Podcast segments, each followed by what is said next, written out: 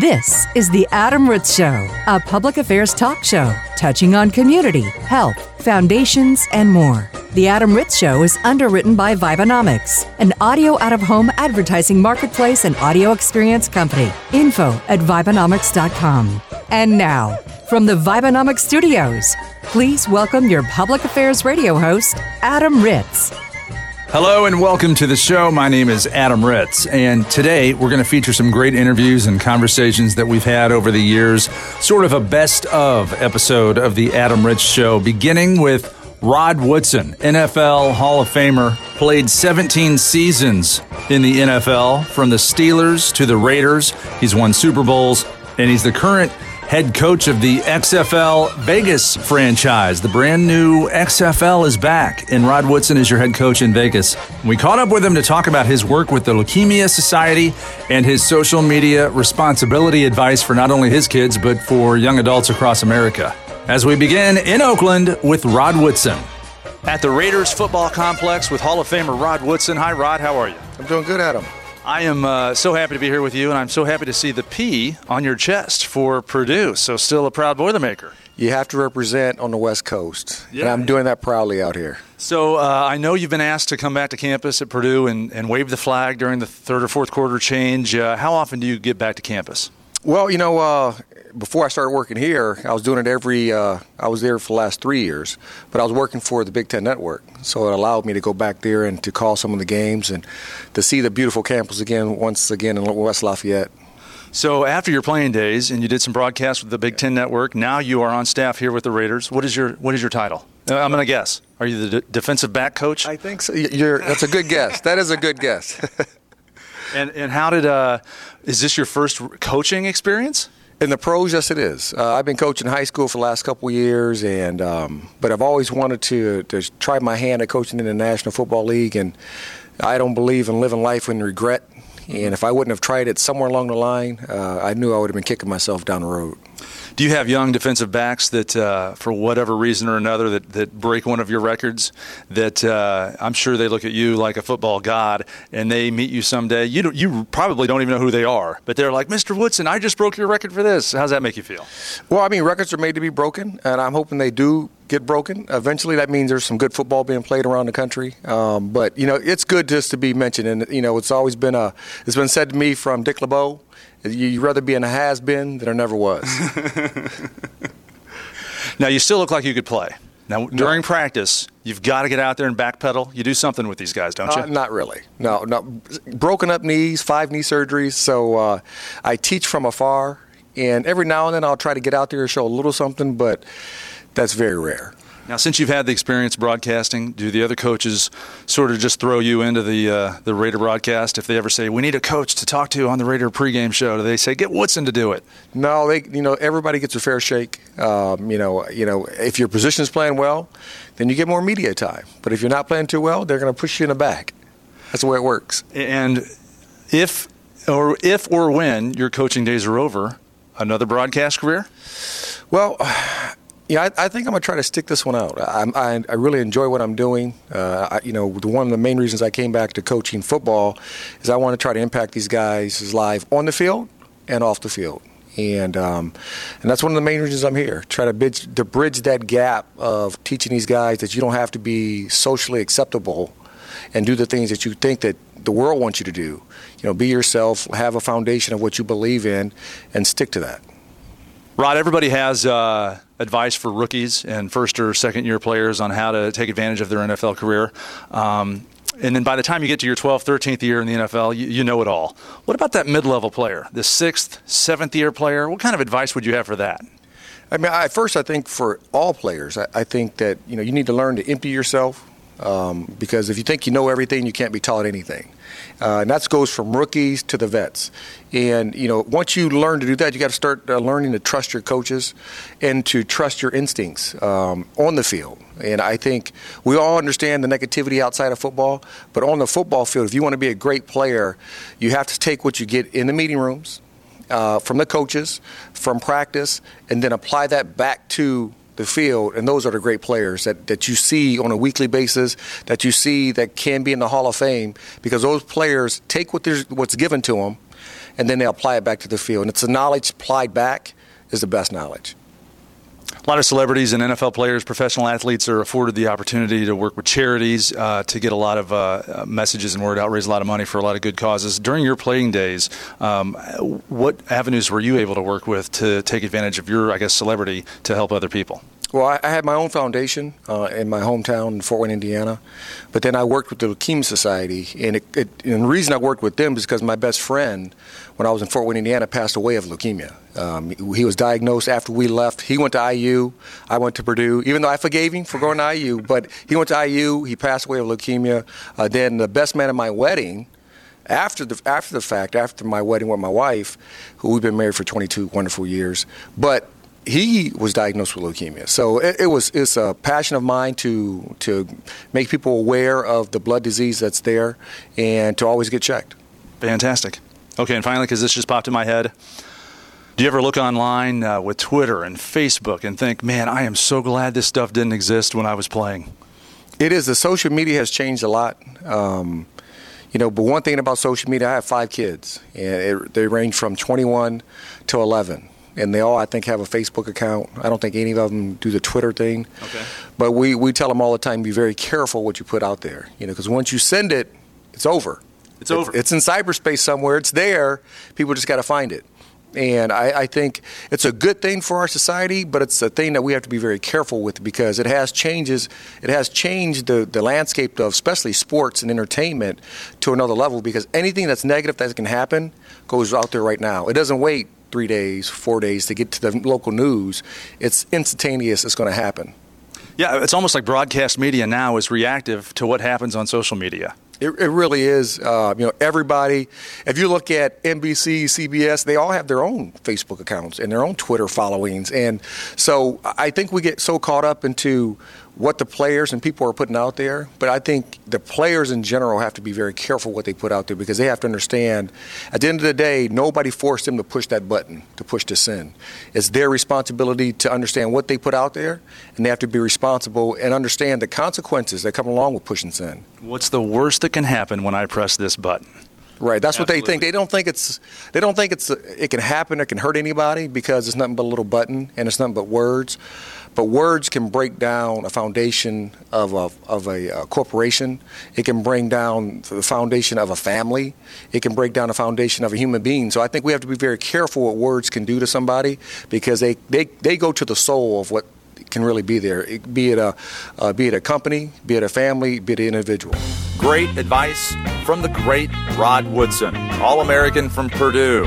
Super Bowl champion in the NFL, now an NFL Hall of Famer. He's played with the Steelers, the Ravens, and the 49ers, and now you'll see him on the sidelines with the Oakland Raiders as he's uh, enjoying and succeeding as a defensive back coach in the NFL. You can catch up with The Adam Ritz Show online. Podcasts of recent shows, including this one, can be found at adamritzshow.com. Like us on Facebook at Facebook slash Adam Ritz Show or follow at Adam Ritz on Twitter.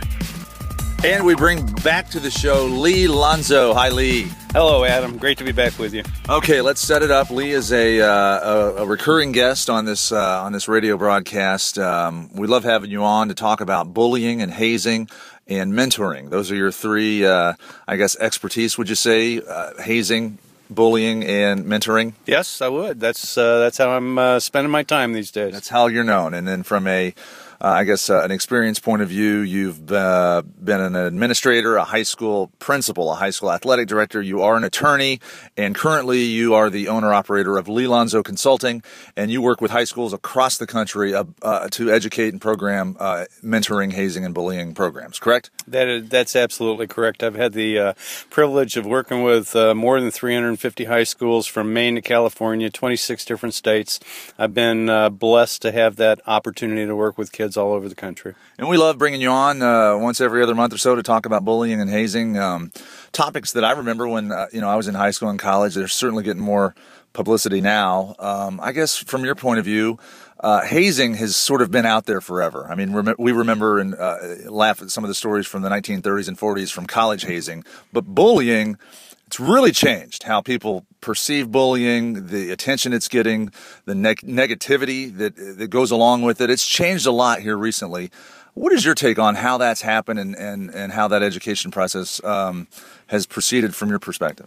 Well, I, I think there's a combination of things, and I guess I'm approaching this more of a sociologist than anything else. But uh, the world has changed, as we all know, and I think a lot of it has to do with the internet, the 24-hour uh, news cycle, the the um, um the awareness that people have about other people.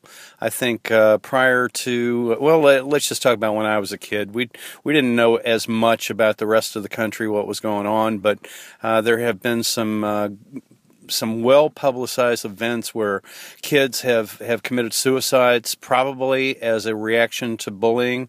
That sort of stuff probably went on when I was a kid too, but we just didn't all know about it. It wasn't out there on the Today Show because it wasn't on the internet. So I think there's a lot more awareness, as you've said, and people have become a lot more sensitive to the issues to see uh, to see some of the things that we used to think were funny, um, not so funny anymore. You mentioned the, the suicide. I just saw that story, uh, a big one from 2012. We'll go down and, and, when you look at all the stories from 2012, now that we're approaching the end of the year, uh, in Canada, there was a young woman, 15 years old, who put a video of herself on the internet. Um, real touching video about how she's been picked on and bullied and how depressed she is, this and that and the other. And then when you watch the video, you learn to find out that maybe a week after she posted that video, she committed suicide. That is uh, unbelievably touching, disappointing, heart wrenching, uh, and it, it's got to make. You know, I'm a, I'm a grown man, and it, and it touches me in a certain way. Do kids watch that, and do they get it? Does a does a 15 year old bully, so to speak, watch that and go, yeah, maybe I'm maybe I could be a little nicer? Well, I, will tell you what. Uh, part of my challenge is, I think, is, is, changing the culture the kids live in. I don't think we're ever going to change every one of those bullies, but we want what we want to do is change the culture away from a situation where the good kids no longer sit around and watch that and snicker at it and and, and kind of passively uh, let it happen, but where kids will stand up and say that's not right. So I'm not looking to change every bully. What I'm looking for is to change that that that tipping point of of peer pressure because we all know how how important peer pressure is to kids. Change the peer pressure from one that says, "Oh, you got to go along with the bully," to one that says, "No, I'm going to stand up and do the right thing and tell that bully they're wrong." when we can do that, we are we are going to make great strides. But I'm like I said, I'm not really hoping to ever change every bully. What I'm hoping to change is the culture. Lee Lonzo is our guest, bullying expert. Another story I saw. I'm kind of uh, I look at the news and the media. I'm kind of into the media perspective on this too. Big story, and it was a it was a feel good story from the year. Was a young woman in um, Detroit, I think, definitely Michigan. She was a, as a act of bullying. She was uh, nominated for homecoming queen. Um, apparently, she would have never been nominated for queen, but a bunch of people thought it'd be funny to nominate her for homecoming queen, point and laugh at her. The community rallied around her um, got her a makeover, bought her a dress, took a limo. Um, the other team they were playing for homecoming had signs for her. People from outlying areas that didn't even go to the schools district showed up at that game to support her. So a few bad decisions from a couple bullies can actually rally the you know rally the herd to get behind and support this cause. A- absolutely, you and I uh, obviously follow the same stories because I followed that one too, and I checked all the clips and the interviews and the news stories. But but what you're talking about, Adam, is exactly what I'm talking about. I I don't ever hope to change those few kids who came up with that great idea to let's make fun of this poor girl because she's a little bit different. What I'm saying is, we change the culture where you guys are the jerks. Yeah. Uh, you guys are the ones we're going to point at and laugh at because you came up with this idea. And the community itself was awesome. I got goosebumps watching it. Uh, she she didn't end up getting uh, elected homecoming queen, but uh, she got national publicity. All the morning talk shows were out doing it. And like you said, she the community, you know, makeovers and limo, and it was just so heartwarming to see. No, we're we're behind you. That woman is going to be changed changed forever. Yeah. She she is going to be a stronger, more confident, just in your face. Nobody's going to bully me anymore. And she might have been a can- candidate for suicide. She even said she thought about hurting herself. Uh, so um, you know, g- good things came out of that story because somebody changed the culture there.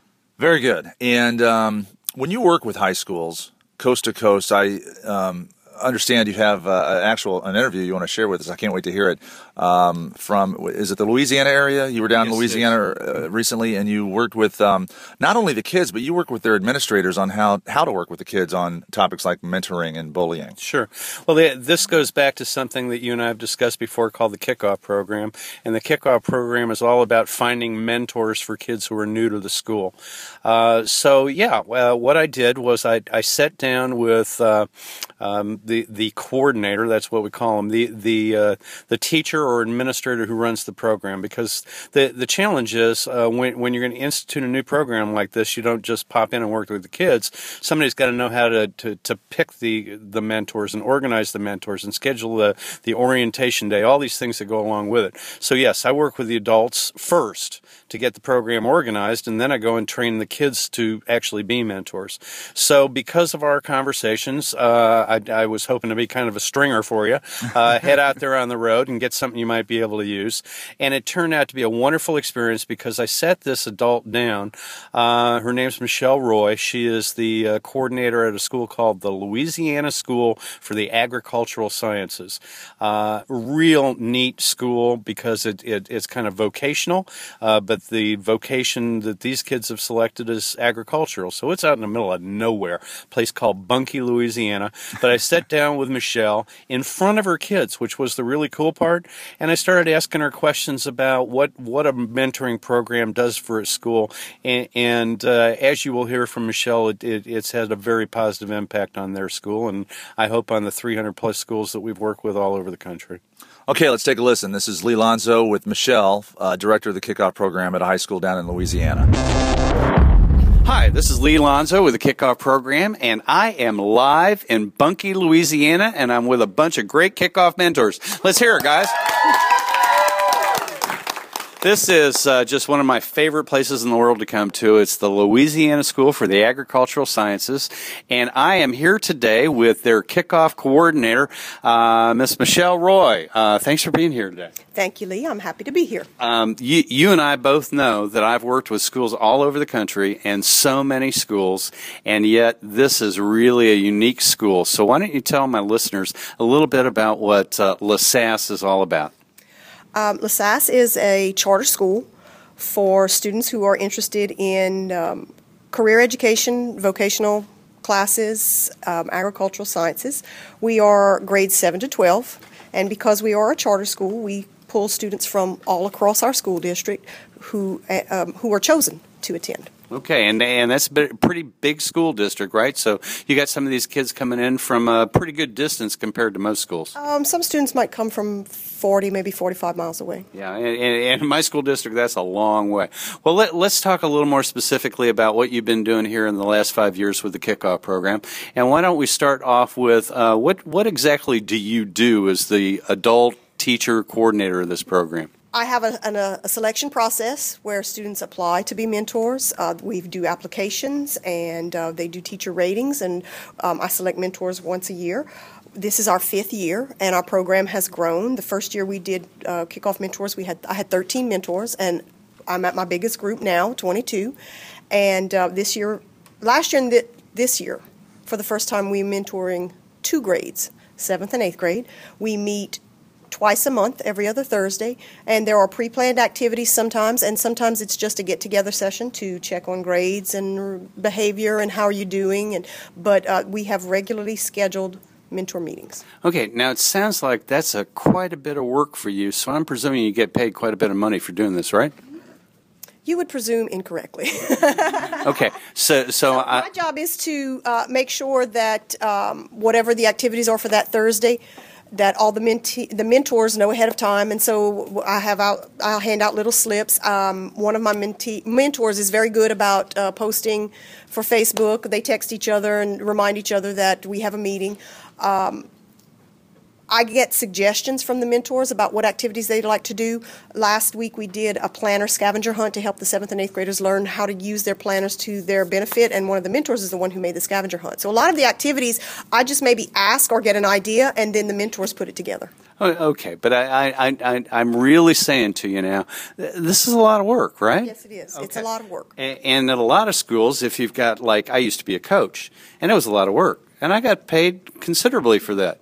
A lot more than most kickoff coordinators do. So I'm going to guess that you make less than a football coach in Louisiana. Would that be correct? That would be correct. Um, I am a classroom teacher and I run the library and I'm a kickoff coordinator, and all of these duties are just tied together. There is no kickoff stipend. Okay, so so I I, I think uh, like many of the coordinators around the country, you're doing this out of the goodness of your heart. Uh, so here is my bottom line question on this uh, this whole line we're doing is why are you doing this? Uh, if it's so much work and you're not getting paid for it, why are you spending all this energy on these kids? And for the last five years, have been doing all this. Um, I've seen a change in our eighth graders when we first started the program, we were 8 to 12, now we're 7 to 12. I've seen a change over time in um, discipline issues with our 7th and 8th graders. Um, our middle school students will respond to high school students much more than they will respond to teachers in many cases. And um, we're giving them a chance to have a friend even if it's kind of pre-planned at the beginning. Here is a friend that you have, and um, I think that if we can get these younger kids to see the value of their education and the value of doing well in school, and these high school students are their mentors, that it benefits my school, and that's worth more than money. And um, do, do you have any real success stories that you've seen that this has really helped one of your seventh or eighth graders or even help one of your mentors? Uh, and I'm catching you on the spot now, but can you think of any individual stories that are success stories? I don't know that I could name one student, but I have several mentors in this group here who were once mentees and starting in the eighth grade Mr. Roy, I'd like to be a mentor. Mr. Roy, I'd like to be a mentor. And now that they're in the 10th grade or the 11th grade, they have decided to step up because they either had a good experience or they know that they could do a job that maybe should have been done a certain way. So, so am I hearing you say that uh, this not only benefits your seventh and eighth graders, but maybe benefits your mentors as well? Oh no, maybe absolutely. In, in, in what way? They are gaining leadership skills, they're gaining social skills, and more importantly to me, the most important thing, they're learning the value of helping someone else. Um, my personal belief in life is if I'm not helping, if I'm not doing for other people, then what's the point? I'm here to, to serve. So, and I mean, I, I look at teaching that way, um, I, am that way with my family. Um, and I hope I'm that way with my students. If you're not here to help other people, what are you doing? I, I think maybe that's why you and I bonded a long time ago when we met, because the way my daddy used to phrase it is service is the rent you pay for your space here on earth. So you better serve other people. That was Lee Lonzo uh, talking with Michelle, the director of the kickoff program at uh, what high school in Louisiana? Louisiana School for the Agricultural Sciences. Okay, and again, that's interesting that that conversation, that interview took place in front of the high school kids themselves. So they they got to learn about the program uh, along with the rest of the listening audience here on the radio. Well, to me, the more the more important part, part which kind of comes out here is Michelle is doing this completely out of the kindness of her heart. She's not getting paid for it. She is a volunteer, and I even point out, you know, you know, coaches get paid pretty well for working with kids outside of the normal school day. You're not getting any pay, but you choose to do it. Why? And, and she told you because it's it's doing great things. But it was it's probably less important to me that your audience is hearing this than it was for those kids who yeah. are the benefit of of her donating her time to hear why she was doing it and why it was so important and kind of made them puff up a little bit that this is important work I'm doing. Well, we'll uh, invite you back on the radio show, and we encourage you to get more interviews like that on the road, coast to coast, in these great United States with high school directors and kids uh, across the country. That was really, really cool and really interesting. Thank you for taking the time to do that. Well, my pleasure, and I look forward to putting it on my resume that I am a stringer for uh, Adam Ritz's radio show. and uh, if you have any. Um, thoughts or ideas on bullying or hazing stories that you hear in the news and you want us to cover these on this program, feel free to tweet me at Adam Ritz. Uh, you can tweet Lee at Lee Lonzo, correct? That's correct. At, uh, you, you, can find me best by going to my website, which is leelonzoconsulting.com. Okay, and we uh, we love to cover these stories, bring awareness to uh, helping um, not only the victims of uh, bullying and hazing, but to hopefully avoid and just prevent the whole thing before it even happens in the first place. Lee, thank you so much for joining us on the program. Thank you, Adam. Look forward to coming back soon. Get socially technical with The Adam Ritz Show. Facebook, Adam Ritz Show. Twitter, at Adam Ritz. It's social technically. And we continue from Warner University in Lake Wales, Florida. It's Warner University, and we are joined now by the head baseball coach, Jeff Sikes. Hi, Coach. How you doing, Adam? I'm doing great. And uh, Jeff Sikes, that's a, did you play baseball in college, or uh, what is your connection to baseball athletically? I played baseball at the University of Kentucky. No kidding. Yep. And I have to get, I don't care if you were the pitcher or not, there had to have been some sort of psych out nickname, whether you were a batter, a pinch hitter, a pitcher. What was your position, and did they call you the psych out? They didn't call me the psych out. They called me Sykesy, uh, and I was the third baseman. Psycho. At least it wasn't psycho. There was a couple of those from time to time, but not regularly. Well, I was impressed uh, to learn that you were the head baseball coach here at Warner University, and now that throws a whole other level into it. That you were a, uh, a baseball player at the University of Kentucky in the Southeastern Conference. I mean, baseball in the South, Division One, that's huge.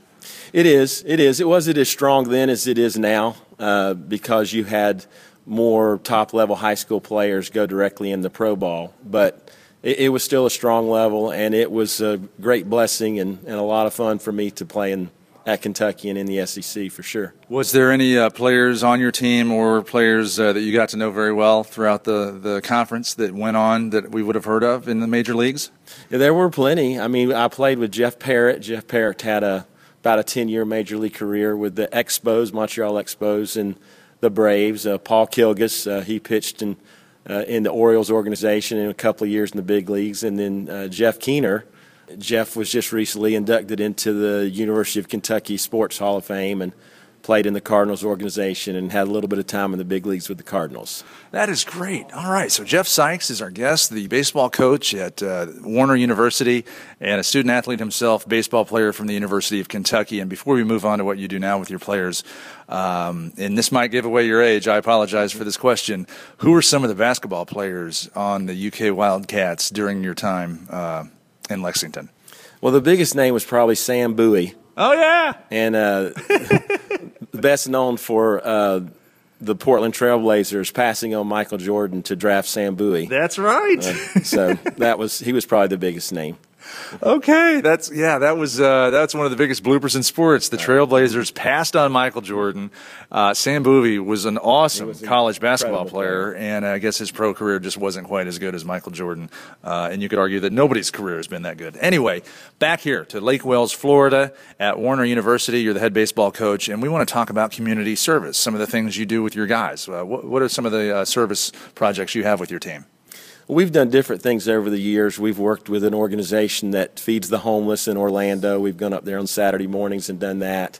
Uh, we've done some other local things around the community. The primary thing we've done, Adam, and really we've done it for I think 13 years in a row, is we work with the Lake Wales Challenger League.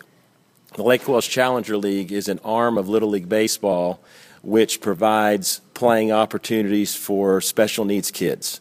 And so we serve as buddies and we play along with them, and, and there's not really any umpiring, but we just uh, communicate with them and build relationships and so on. We, we've done that for, like I say, I think about 13 years now. Oh, that's fantastic. And um, is this initiative uh, something that you started when you were here or something you were just uh, lucky enough to be involved with once you came here?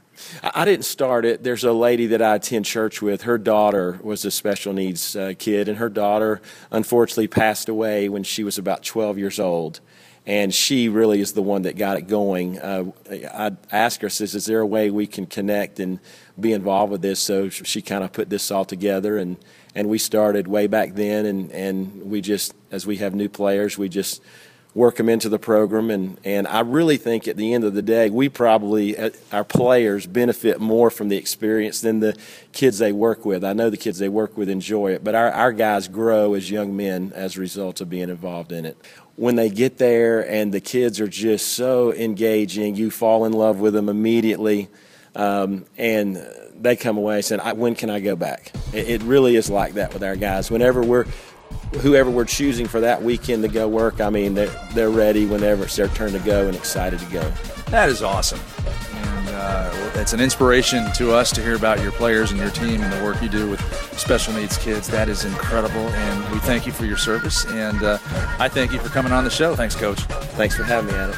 The Adam Ritz Show is recorded live in studio at the Vibenomics Worldwide headquarters. Learn more about the Vibenomics audio out of home marketplace at Vibenomics.com.